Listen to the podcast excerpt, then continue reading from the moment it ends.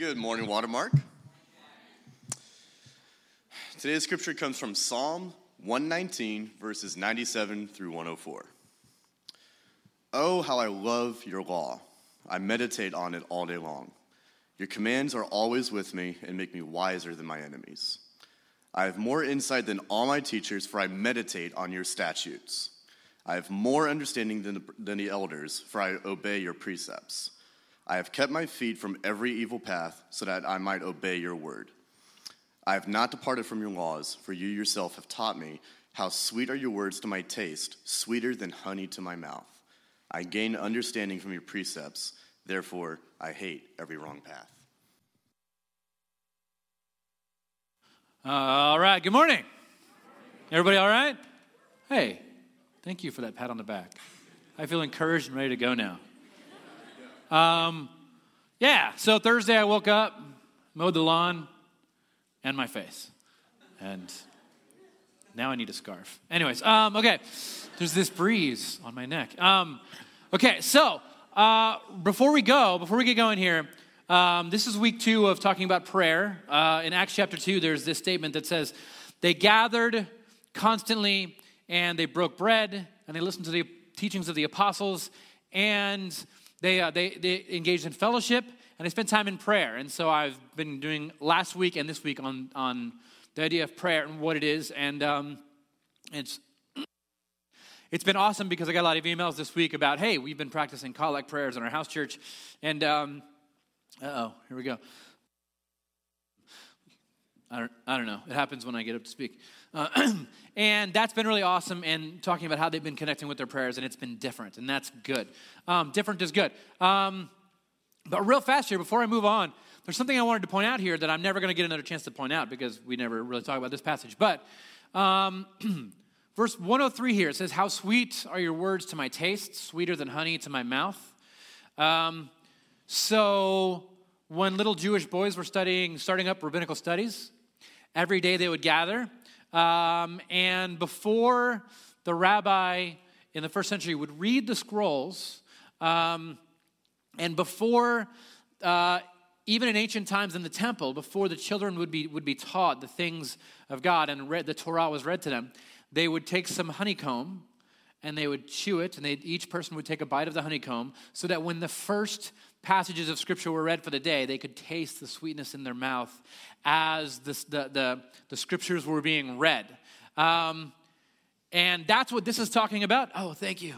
You're a gentleman and a scholar. Um, and uh, and um, fast forward to the book of Revelation, there's this passage where um, the narrator talks about um, eating the scroll.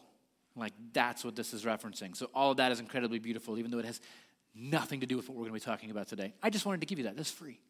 It's on, it's on the house. The rest of this is going to be very expensive. Joking. Okay. All right. Okay. Um, we're going to talk about prayer today. Last week we talked about the collect prayer, and we talked about sort of uh, the free flow, sort of flow of consciousness prayer that most people do. Um, if you didn't catch up on that, go back and listen, and then today will make a lot more sense because we're building off of that kind of stuff. Um, but I argued that basically that free-form prayer, while being the dominant form of prayer in modern evangelicalism, has historically not been the default method of prayer. It has been stating attributes of God and drawing your requests from that so as to align ourselves with the things of God, with what God is doing. So the primary purpose of all Christian practice, um, all of it, from, from prayer to communion, uh, even to the ceremonies of, of weddings and funerals, um, to the disciplines, all of it. The primary uh, purpose of Christian discipline is to create what, what the um, really, I like the phrase, the way the uh, ancient Christian Celtics put it was, but creating thin places. Um, and here's my illustration of that, sort of taken from last week. The thin place, that, that place where um, sort of that, where it appears that in our minds, in our hearts, the gap between heaven and earth is especially thin. Where we are fully in that moment fully active citizens of our God and King. So, where in that moment everything is as it should be, we are submitted to our King, we are aligning ourselves with our King, we are proclaiming the future of our King and willing it to come forth. Um, it's when we bring the future into the present. All of these are what we would call thin places. Um, and it's where we are just God and humanity together sharing the same space. Other thin places, again, baptism, communion, weddings, funerals, pilgrimages, fasting, but especially prayer. Um, this is the goal of prayer. Prayer is primarily about paying attention to God, um, dwelling in the presence of God as we will dwell in the presence of God um, to the best of your conscious ability in this life. Um, and there are really two types of Christian prayer that I'm going to talk about today. There's verbal prayer, and there's what we call meditative uh, or contemplative prayer. Uh, I'm going to start with the meditation and, and, contemplation, and then I'm going to talk about verbal prayer.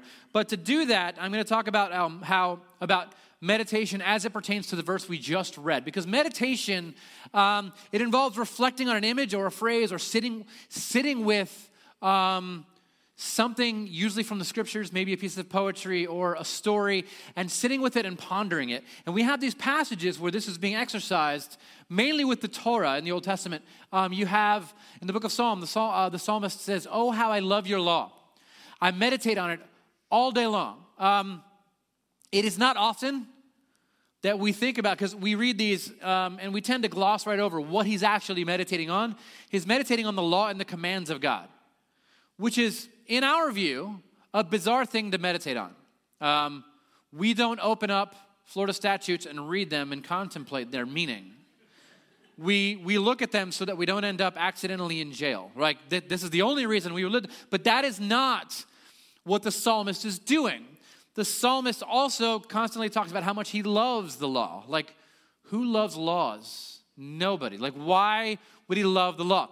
But what he's doing is he's meditating. And the word here, the Hebrew word for meditate, um, is this word that, that means, it's a Hebrew word that means to gnaw on a bone.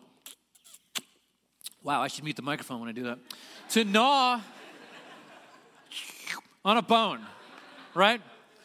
Um, and to gnaw on the bone. Basically, it's, it's a dog returning to this thing. He's got this big, giant bone and he's eating it and slowly, over like three or four years, this dog will eat this bone down to nothing and it will disappear. It's slowly returning and taking in the, um, this bone one little sliver at a time through constant work on this thing. And that is the language that is used when we talk about meditating on God's word, returning to the same thing, digesting it a little bit at a time till it is fully digested. Um, and it's an interesting thing to do with the with the laws because here's the thing about ancient laws. So let me show you a picture here. Um, this is the, uh, the ancient, it's from, it's from uh, um, 1792 BC, around this, around this time. This is the ancient code of Hammurabi. It's a stela that has been found that contains, let me get a little zoomed in part here, that contains the ancient cuneiform of the law, of, law code of Hammurabi. Now, this predates Israel's law code um, by several hundred years, uh, possibly a thousand years or so, and we have um, some fascinating things that that we learn about these ancient law codes and uh, these things that we find. And we have law codes from several civilizations. We have Sumerians, Akkadians, we have um, ancient Mesopotamia, everywhere in the ancient Near East where ancient peoples have lived. We have found these ancient law codes. And law codes in the ancient world were not handled the same way law codes today are handled. Uh, modern laws are written so that you can know what to do so that you stay out of trouble. Um, and they are enforced. In the ancient world, they didn't have these ma- massive, really, prison systems like we do. Sure, they had holding places and, and prisoners and stuff like that, but it wasn't this. It wasn't this well organized, thought out thing. Um, and by and large, law enforcement was like this whole other philosophy. The laws of the ancient world were not given to the people to obey, per se. They were given to the people so that they could know the worldview of the king. So, the first thing a king is going to do when they become king is to write a law for a people. This is why the first thing that happens when God makes a covenant with the people at Sinai is he gives them a law so that they may look at this law and study it, meditate upon it, gnaw on the bone of the Torah, um, which means the law, and they would learn what the character of the king is, what the king has in mind for a just society and a just world. Because the law, remember, the word Torah is a word that, that it sort of refers to a finger pointing in a direction. I talk about this all the time. It is, it's that way. That is the way towards what the world God is building looks like. And so, you have to meditate upon it because there are some random things. And so sometimes you're going to come across a law that says something like this in Deuteronomy 22. It says, if you come across a bird's nest beside the road, either in a tree or on the ground, and a mother is sitting on the young or on the eggs, do not take the mother with the young. You may take the young, but be sure to let the mother go, so that it may go well with you and that you may have a long life. And you read this and you're like, okay, so I have this command here about like I can eat the mother or I can eat the babies, but I can't eat both. And a lot of you right now are mortified at this whole thought. Um, but ponder that for a second the way these ancient people were taught to live. Like the only food you have is what you find during the day. So if you find some food, you're going to eat it. And God tells them, you can take the eggs or you can take the mother, but you can't take both. Um, that it may go well with you. Interesting thought. And then later on, you're going to find another thought that goes like this uh, in Exodus 23 Do not cook a young goat in its mother's milk. And you're like, well, that's incredibly random. What a random thought to have. But in the ancient world, it's not. You can find hundreds of these laws that string together sort of like a string of pearls that you kind of hold up and you say, okay, there is a common theme here that has to do with the mother and her young. It is this respect for life and the process of life, um, that life is sacred and that offspring is important, and that there is this cycle that we must respect. And so, as you're gnawing upon the law, you're meditating upon the law, you're going to get a picture of what the the character of God is, what God's desire for the world is. And you're going to understand that God intends for us to live here in creation, in balance and order. Um, and this is a spiritual truth because um, what happens in the physical realm is always rooted in a spiritual position of your heart. And today we are so separated from these ideas of understanding God's character and God's desire for the world through his laws um, that we completely throw them all off and say they, they, they don't mean anything. Uh, and then we are free to use God's earth however we see fit. And we have now been trained to take as much as you can from the earth to benefit yourself. And this is now this is a spiritual problem that is now being reflected in a physical world where our world is being destroyed, um, and we have climate change, and we have all these things that are happening, and we and and we look around and we're like, look, look at these terrible things that are physically happening in the world, but these problems are spiritual and they start in the heart of humanity. And the Old Testament, thousands of years ago, lays out and says, there is a way in which you will live in God's world. There's a way in which God intends for you to exist, a way that respects creation and life and reproduction. And out of this idea of God will flow how you treat life, your sexual ethics, and all of this will flow from it. Okay? So, this is what the psalmist is doing when he talks about meditating upon the law of the Lord. It, it opens up a lot of ideas. You will find these laws that talk about how when a man is, um, has, has a cut and there's some sort of infection and, and there's bodily fluids leaking out, he, he can't be in the community. He has to be outside the tent. Whenever um, a woman is menstruating, she has to be outside the tent. Whenever someone is vomiting, they have to go outside, outside the camp. And the idea is we're not punishing them. They're not in sin. Um, they are what's called impure and they must undergo ritual cleansing of some type so that they can enter back in. And the whole picture of this is not to punish people because being impure is not a sin. God is never God is called holy, but God is never called pure in the scriptures. Okay, um, being impure is not the sin. The idea was that in in the community of God's people, we will reflect a future in which there is no suffering, no manifestations of death, which is manifested by the spilled of, spilling of blood or whatever. And these things will not be manifested in the community of God. And as we do this, we're pondering not the heavy handedness of God, not how difficult it is. I mean, I was raised being taught, well, the whole point of the laws is to show you how awful and terrible you are.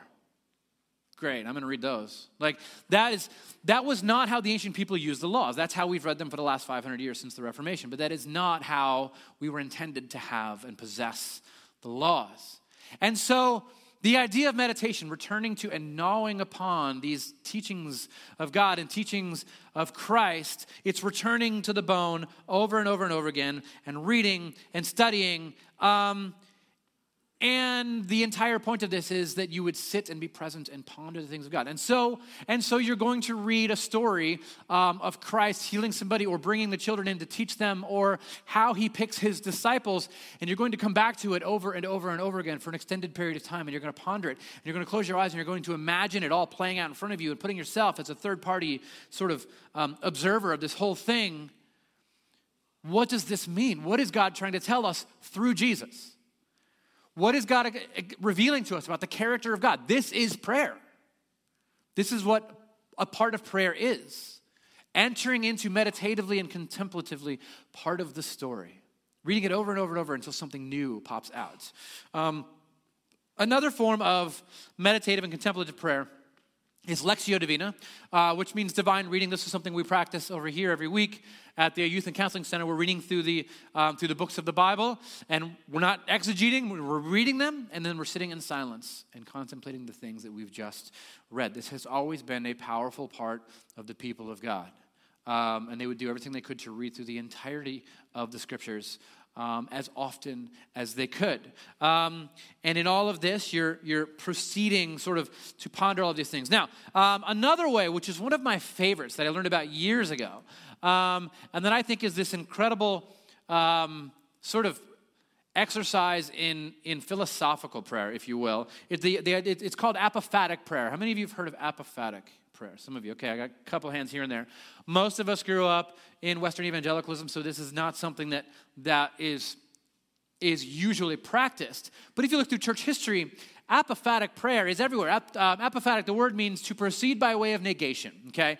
So it's, um, so the best way I think to explain this would be it is, it is learning about and contemplating the nature of God with the understanding that every definition and every adjective we use to describe God will fail to adequately describe God. Because language in itself is exclusionary. If I say something is red, I'm excluding everything else that it could be. If I say something is round, I'm excluding everything else that it could be. And if I say God is this or that, I'm also saying a lot of things that God is not. And at some point, we have to admit the language that we have is inherited from our, our community, from our society, from our culture. And when we speak of God in these ways, we already have preconceived ideas about what these things mean. So let me give you an example. If we were to say God is great, there's tons of songs that sing about how great is our God and all kinds of stuff. And we sing about how great God is. But you and I know greatness in the world is usually not defined in the same way that we can define God at all. Our definitions of greatness will fail because they are conditioned by our human experience and our cultures and our language and people in this world who are great and important usually exhibit a particular kind of lifestyle that we ourselves want to be. So the greatness that they are, the reason we call them great is because we want to be like them. And so the apophatic prayer would start off by saying, God is great. And then it would pause. And then it would say, But God is not great. Not in the sense that we understand greatness, not in any sense that we understand greatness. Because the greatness of God is not measured in houses or cars or wealth or luxury. The greatness of God is something fully and wholly different that I actually can't describe, but I can only sort of ponder and feel the weight of. So, no, no, no, God is not great. Great is not good enough a word to describe God. This is, this is the practice of apophatic prayer. Say a truth about God, ponder the shortcomings of that truth, and then say the opposite and feel it and sit with that. Another one, of what if we were to say, God is strong? Yes, God is strong, He's powerful, He's, he's in all of the ways that we think of strength. When we think of God, we can think of those ways, but the problem is when we think of strength, we are not always thinking of the same things that God is exhibiting. Because our strength in this world tends to be a symbol of military might. And there are many Christians, when they talk about God being strong, and they talk about us being strong as a people and as a nation, um, we tend to mix these two definitions together. And there are still Christians who somehow believe that somehow peace can come through military might, but that is not what we are told. We are told peace comes through the cross. And so what we must say is actually that God is God is not strong in this way. God is strong in a whole different way that God has revealed God's self to be. And so the strength that we find in God is something wholly different. And this is how you practice apophatic prayer. I would encourage you at some point to sit and ponder this. I want you to talk about God being a father and all the shortcomings of earthly fathers. I want you to talk about, um, I want you to go, uh, you know, God is, God is holy. God is, um, God is present. What, is God present in the way that you imagine God to be present? Right down to the idea, and this is, there's always certain ideas that scare people. Um, God is male. Ponder that. Spend time with these ideas. What are these things saying? What does the cross reveal about all of this? What is Jesus? What is, what is the symbol of, um, here, I'll go there right now with you a little bit at, at the risk of making people upset. Um, what about the symbol of, of, in the ancient world, the man was the strongest symbol in culture, the male body, but what God gives us is a portrait of a man stripped naked and ashamed and broken. And this is how God reveals God's self, not in a symbol of patriarchal strength.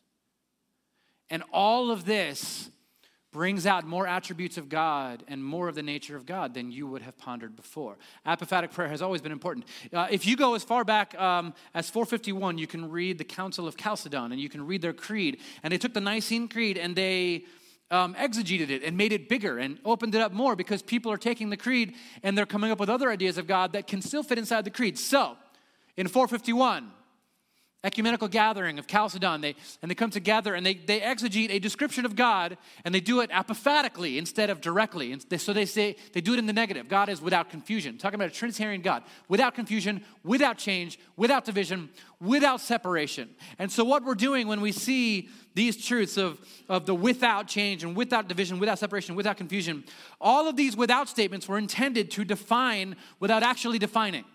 Um, because definition always, when you're talking about Trinitarian theology, defining God always leads to heresy. You can't define God. You can't do it. That's why we are given creeds that are mysterious and use this kind of language. We are intended to embrace the mystery while still maintaining the boundaries. Um, so the without parts are the boundaries, and everything inside the boundaries is the mystery. Um, without this and without that, we're declaring and defining without actually declaring and defining. And so in apophatic prayer, you're not using any terms really to define God. You're instead defining uh, what God is not and cannot be. And so apophatic prayer is very powerful. It will cause you God, it will cause you to p- contemplate God in ways that you haven't before. And this practice is important for the early church as a means of preserving the mystery of God, because those who think they've got God figure out, uh, figured out actually probably know less about God than they did before. God cannot be fully understood and grasped except possibly through the practice of the apophatic. Okay? So, um, as far as the meditative and contemplative prayers go, these are a few of them that I have found really important and incredibly helpful. I encourage you, try them, practice them. Um, and there's plenty, plenty of, of, guides out there online and elsewhere that can help you sort of ponder and lead you through these things. Um, next up, I want to talk about verbal prayer because verbal prayer, specifically, um, uh, specifically petitionary prayer. I think petitionary prayer is, um, though it is just a minor aspect of prayer, um, for most American evangelicals, uh, petitionary prayer is what people do the most. Um, and again, this is new. Um, throughout church history, petitionary prayer has not been the most, the, the prayer of the majority. Um, but now, uh, this is sort of what we've become most accustomed to is petitionary prayer, sort of making these requests. And here's the thing we don't practice uh, petitionary prayer because God somehow isn't aware of our situation, as if God needs us to draw attention to what we're going through. God is not aloof, He's not far away. God is present and understands exactly what you're going through, which is which is why I get so many questions about what's the point in praying if God knows what I'm going through. If God is, you can't say God is all knowing and then continue to ask God for requests and bring things to God's attention. Because in them it causes some sort of conscious, unconscious separation thing.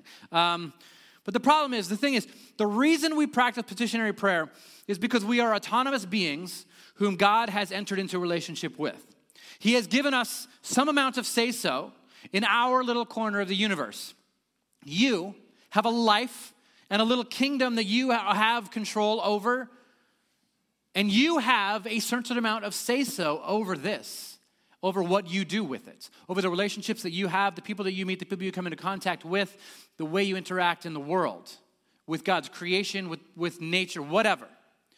Um, and God understands in a relationship, each side has autonomy. Um, we have desires for the spaces that we inhabit. There are things that we want to see and things that we desire to happen. And the thing is, God cares about those desires um, because we are partners with God. We are in a relationship with God, and so naturally, God cares about the desires that we have. Um, to think that God is always doing exactly what God wants to do is probably a mistake because God is love.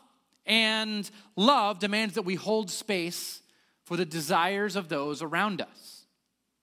And so God makes himself present and listens, and again, gives you some level of say so and autonomy over your life, and cares about the picture you have for how you would like your life to go. Um, and God cares about all of this. Um, and the fact that God is not offended by our requests is in itself an act of love. Um, and so we have been given freedom of request. And it's called relationship. And any genuine relationship requires that both parties are, to some extent, empowered over and against the other. And so, God, in, in, in His love and His um, constant pouring out upon us, incredibly offers some level of submission to us. And this is a difficult thing to ponder that God wants to hear your desires and, and partner with you in bringing the goodness that God has in store for the world in the future into this world now through you in your hands. Um, Gregory Boyd puts it like this uh, Old Testament scholar Gregory Boyd. He says, believed by one person, even if that person is God, always squashes the personhood of others. So God ordains things so that we are to some degree empowered in our relationship with Him. He ordains things so that we can actually influence the Creator, not because He needs us, but because He wants us. And petitionary prayer, in my view, is the principal means of this human to divine influence. I agree with him. Um, and I will admit, I often do attempt to move God in my direction. I, I regularly will lay out my requests, and I will actually find myself this is the relationship that I have with God. I will find myself attempting to make theological and intellectual arguments as to why God should do what I want God to do. And I will, I will point to, um, you did this back here. It gets sort of like a collect prayer. Like, here's some stuff that you did that uh, you could do again. And um, it's not outside your nature. I don't think what I'm asking is too much. And here's what I think would come of this I think people would react this way, and I think this would happen. And so, God, I think, um, as you can clearly see, um, this is what you, you should do. And I just imagine sometimes shaking his head, sometimes like, all right, I'll bite.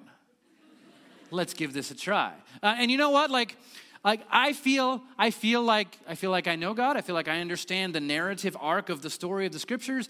Um, I feel like um, I understand God's desire for the world and myself, and I also understand and acknowledge that my viewpoint is limited, and that I can only do this with with some level of, of decorum and, and humility. I understand that. Um, but God is not offended by my requests. God is not uninterested in my desires. Um, God created me with these desires and, and, and, and wants them to be guided towards His end. Now, to be honest, petitionary prayer is the type of prayer that, that I use personally less than anything else. Um, I'm mostly interested in aligning myself with what I think God is doing and so, most of my prayers, if I'm petitioning, I'm petitioning that God would change my mind, that God would um, sort of fashion me in this way. But I have no problem with bringing my petitions. And here's the thing um, I get a lot of questions whenever I talk about petitionary prayer. I get questions about interceding for other people. Sometimes you'll see a Facebook feed uh, post go through, and they're like, hey, um, I need all of you to pray for this thing, this one particular thing. And if we can get three or 4,000 people praying for this thing, then when God logs on, He's going to see it He's going to be like, What's the limit that we have to? 3,000. They're there. We have to do this. There's a contract. and and we think they're like, yes, let's get everybody. And and so obviously there there's some intellectual problems with this idea. However, um, there's, there's, there's two things I would say about this idea because a lot of people don't practice it. They, they don't. What's the point in getting other people to pray? God knows it doesn't. I could pray, you could pray, we could all pray together. And I don't. Maybe it probably doesn't have any bearing on what happens. I don't think God cares the more people praying. There's two things I would say about this that I think are very important. Um, uh, thing one. Um, petitionary prayer for others is a natural way of caring for them. It is one of the most natural ways that Christians care for each other. Petitionary prayer by hearing the desires of other people, feeling what they're feeling, mirroring back those feelings, looking at them and saying, If I were in your shoes, I would feel the exact same way. I am with you. I'm with you in this fight, in this battle. I will emotionally join you and feel what you feel. I will turn myself to God in petition, and I will go with you to the throne, and we will collectively request this thing. That is a natural way that we show love to each other. Do not um, make light of that. Um, the second thing I would say is I do believe prayer actually changes the world. I do. Um, I believe that uh, that it's a natural that um, the more people praying in one direction, the better. The more people aligning themselves with the future that we that we believe God is going to bring forth, the more people aligning themselves for, for whatever it is that we're all aligning ourselves for, the better. I think it changes the spiritual lives of us. Therefore, like I argued earlier, um, aligning ourselves collectively in one direction changes our spiritual life. Therefore, it also has the power to change the manifested physical world around us because it changes how we interact with it. Um, I believe that we should be praying collectively with each other in the direction of God's purpose. Um, the more people we have aligning themselves with the future restoration of, of all things and begging that God would manifest now in a single healing event, the better. I think it's good for all of us. Um, if my son is sick with some life threatening illness, I want all of God's people aligning themselves with me in prayer as a form of solidarity in the struggle, um, as a sign that a child's wor- life is worth pausing for and turning to God for. Um, because life is sacred, and as, as a way of reaching out for the divine wisdom, that maybe in all of this, there will be some deep spiritual seed planted or some deep meaning that we find collectively through this event. And so, yes, if you love me, you will join me in prayer for this particular thing. This is what we do. It is important. Um, I always intercede for people when they ask me to, whether I understand how it works or why it works or not. And I refuse. Um, I refuse to, to believe that just because I don't understand how something works, that it doesn't work. There is a level of intellectual pride that arises when we say, ah, I, I see all kinds of holes in that. There's no way that could work, and so I don't do it. Because you understand how, just because you don't understand how something works, doesn't mean that it doesn't work that it doesn't serve a purpose or play a part. Just because you, in your infinite wisdom, don't see the whole thing coming together doesn't mean you should refrain from it. All right? Like, that is, there, there is a level of allegiance to Christ and trust that goes with this. Now, there's another thing I want to talk to you about, a thing that I'm just going to call the simple prayer, and I want to set you free to practice this. It takes no practice, it takes, um, it, it takes no studying and no learning, and it's very simple. Simple prayers kind of look like this help, uh, thank you, wow, that's beautiful, or even be with me, Father. These simple, informal, moment by moment, I stumbled upon something and it's difficult.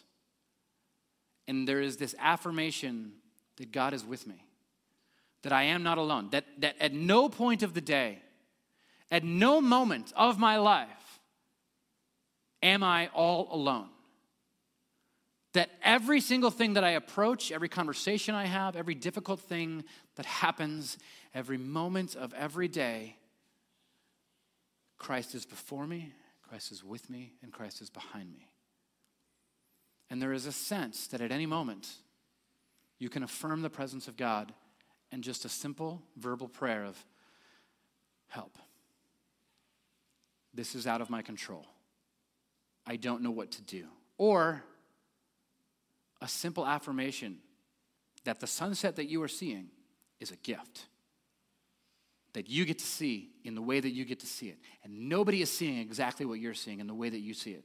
And it is a gift, it is an artwork, a piece of beauty for you personally to receive and to thank God for. Every morning when I wake up, I do my best to have the first words that come out of my mouth be some measure of thankfulness for something. Because who am I to wake up and go about my day not affirming that there is a life that is, that is possessed by me in an autonomous life that I have been given. And so the first thing I should do is mutter under my breath, Thank you. Here we go. Did you know that in the morning when you see birds singing out the window, you, you open your windows in the morning, you just hear them everywhere. And in the morning, they're particularly loud. They're singing more than any other time. Do you know why they're doing that? They're doing that because they want all the other birds to know I survived the night. And they get up on the they get up on the branch and they're like, I'm singing my song. I've survived the night. I didn't die. I didn't get eaten by a snake. No owl picked me off. I am here. Um, this is their natural response to surviving the night. And we wake up, look at our calendar, and go, ugh. Like you have been given, not even going to point out that you're holding um, a supercomputer from the future in the palm of your hand.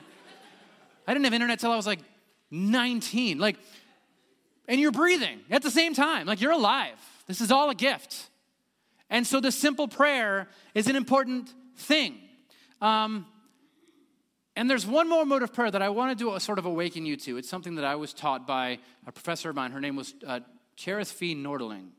Cherith Fee Nordling. Look up her book sometime. She's brilliant. Her father was a, an author by the name of Gordon Fee. He wrote a lot of books on Trinitarian theology. Brilliant man. And she, I was talking to her about prayer one day, and she had, um, she said, my, my, my favorite way to pray is she sets herself up in front of, hold on a second. Um, uh, here we are. Remember this? Uh, Rublev, his, his icon of the Trinity. This is sort of a remake of it. It's not the same thing, it's, but it's the same idea. Um, and so she, she has one of these hanging in her office. And she says, I sit in front of it and I think about my day. And I know God is one but I call upon an individual depending on what I need. And so sometimes I'm going into a place where um, I really tend to fail at representing God. These people really get to me. Uh, and they are very difficult people. Uh, and they know how to push all the buttons. Like, think Thanksgiving dinner, right? And they know how to push all my buttons because they know me really well. Uh, and what I need in that moment is to be the central figure. I need to be, I need to be, the, I need, I need, I need to be Christ. And so I'm going to pray and I'm going to say, Father, uh, I need the Spirit of Christ today. I need the presence of Christ. I need, I need to represent Christ well. I need to wear the body of Christ on me. I need the presence of Christ with me today. And here's why. And she lays it out.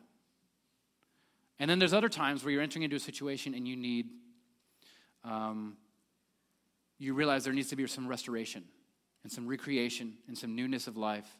There's something broken, it needs to be fixed, made whole again, resurrected.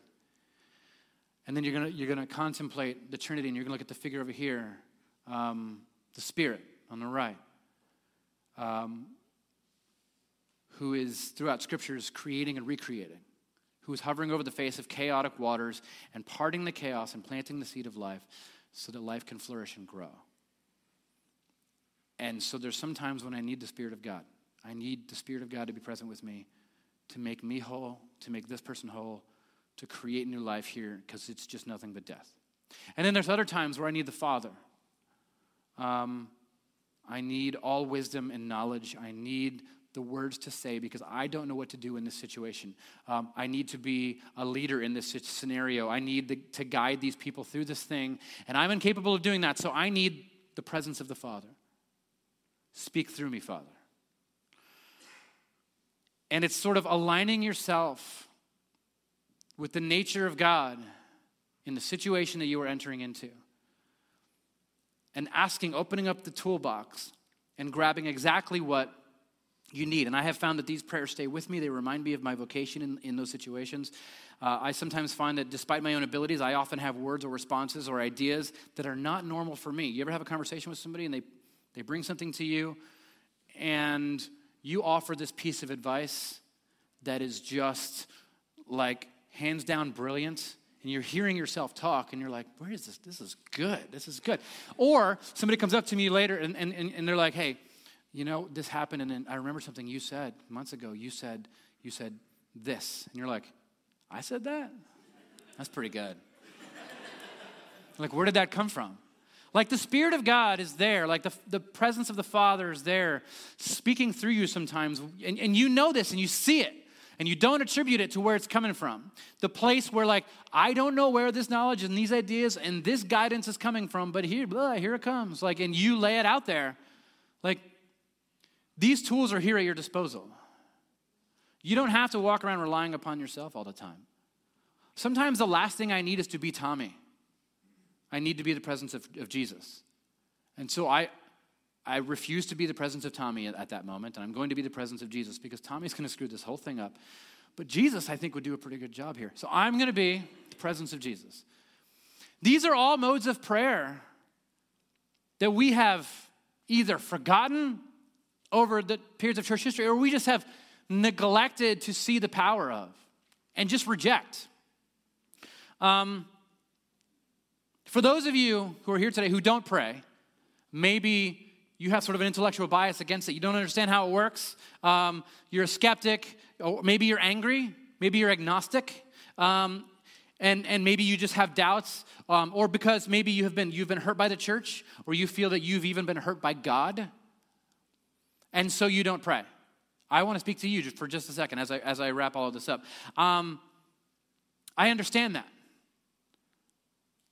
If I were in your shoes, I will say this if I were in your shoes, I would probably feel the same way that you do. If I had been through your experience, if I had had your upbringing, if I had been through what you have been through, I would likely feel the exact same way that you do. And so, first off, I want to I want to affirm your thoughts and where you're at.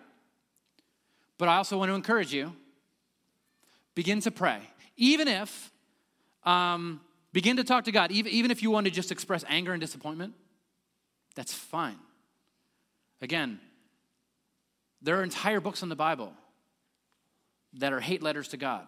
The book of Lamentations lays out in fine detail all of the ways that God did people wrong. That's what the author is saying. You were wrong when you did this, you were wrong when you did this, and you were wrong when you did this. And, and instead of like receiving this letter and be like, oh, no, rip that up and throw that in the fire. We don't want this kind of stuff in the Bible. No, no, we're going to put it in the Bible. We're going to put it there because you're going to feel like that and you, you should have somebody to relate to. You know what I mean? Like, you're gonna feel like that, that God did you wrong, and God wants to hear that. And that's okay. He's not upset about that. Um, the Bible is full of prayers like that. God isn't offended by them. If He were, we would not have, they would not have found their way into the collected teachings of God's people, into the scriptures. This kind of complaining, this angry prayer, it can be healing in your life. Letting it out to the one person who actually knows how to fix it, who knows where you've been. And this is the thing about the intimacy with, with God. It's the same thing as intimacy with relationship in your life or your spouse or whatever.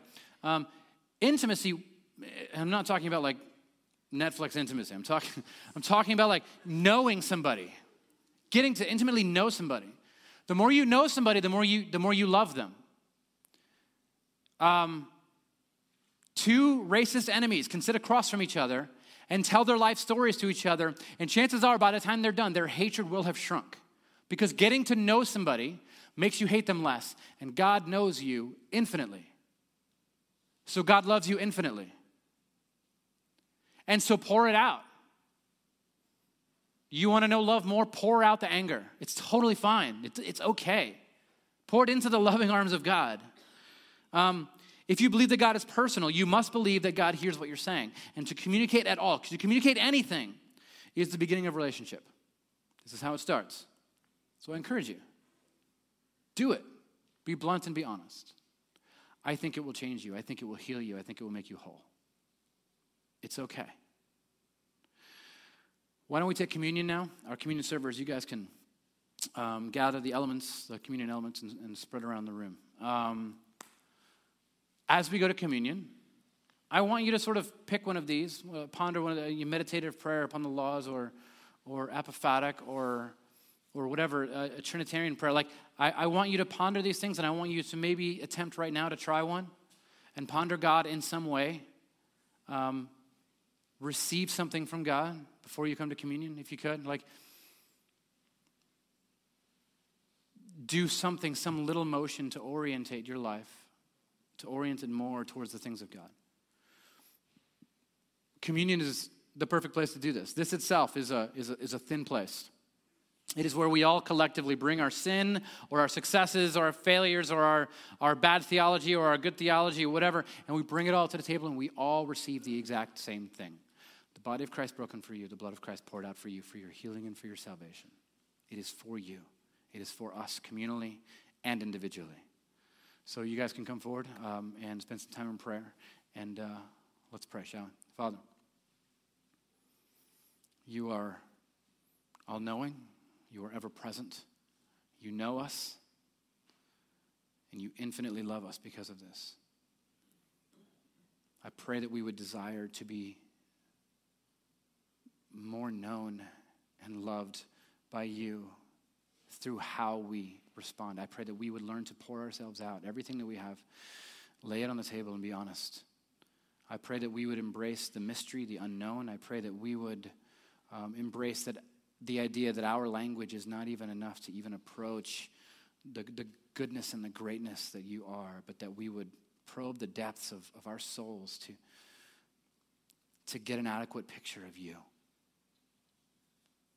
May we live in this mystery. May we reach out to it constantly. And may you slowly reveal yourselves to us through prayer. Make us a praying people. Thank you, Father. In your name, amen. Take some time. Talk to Jesus.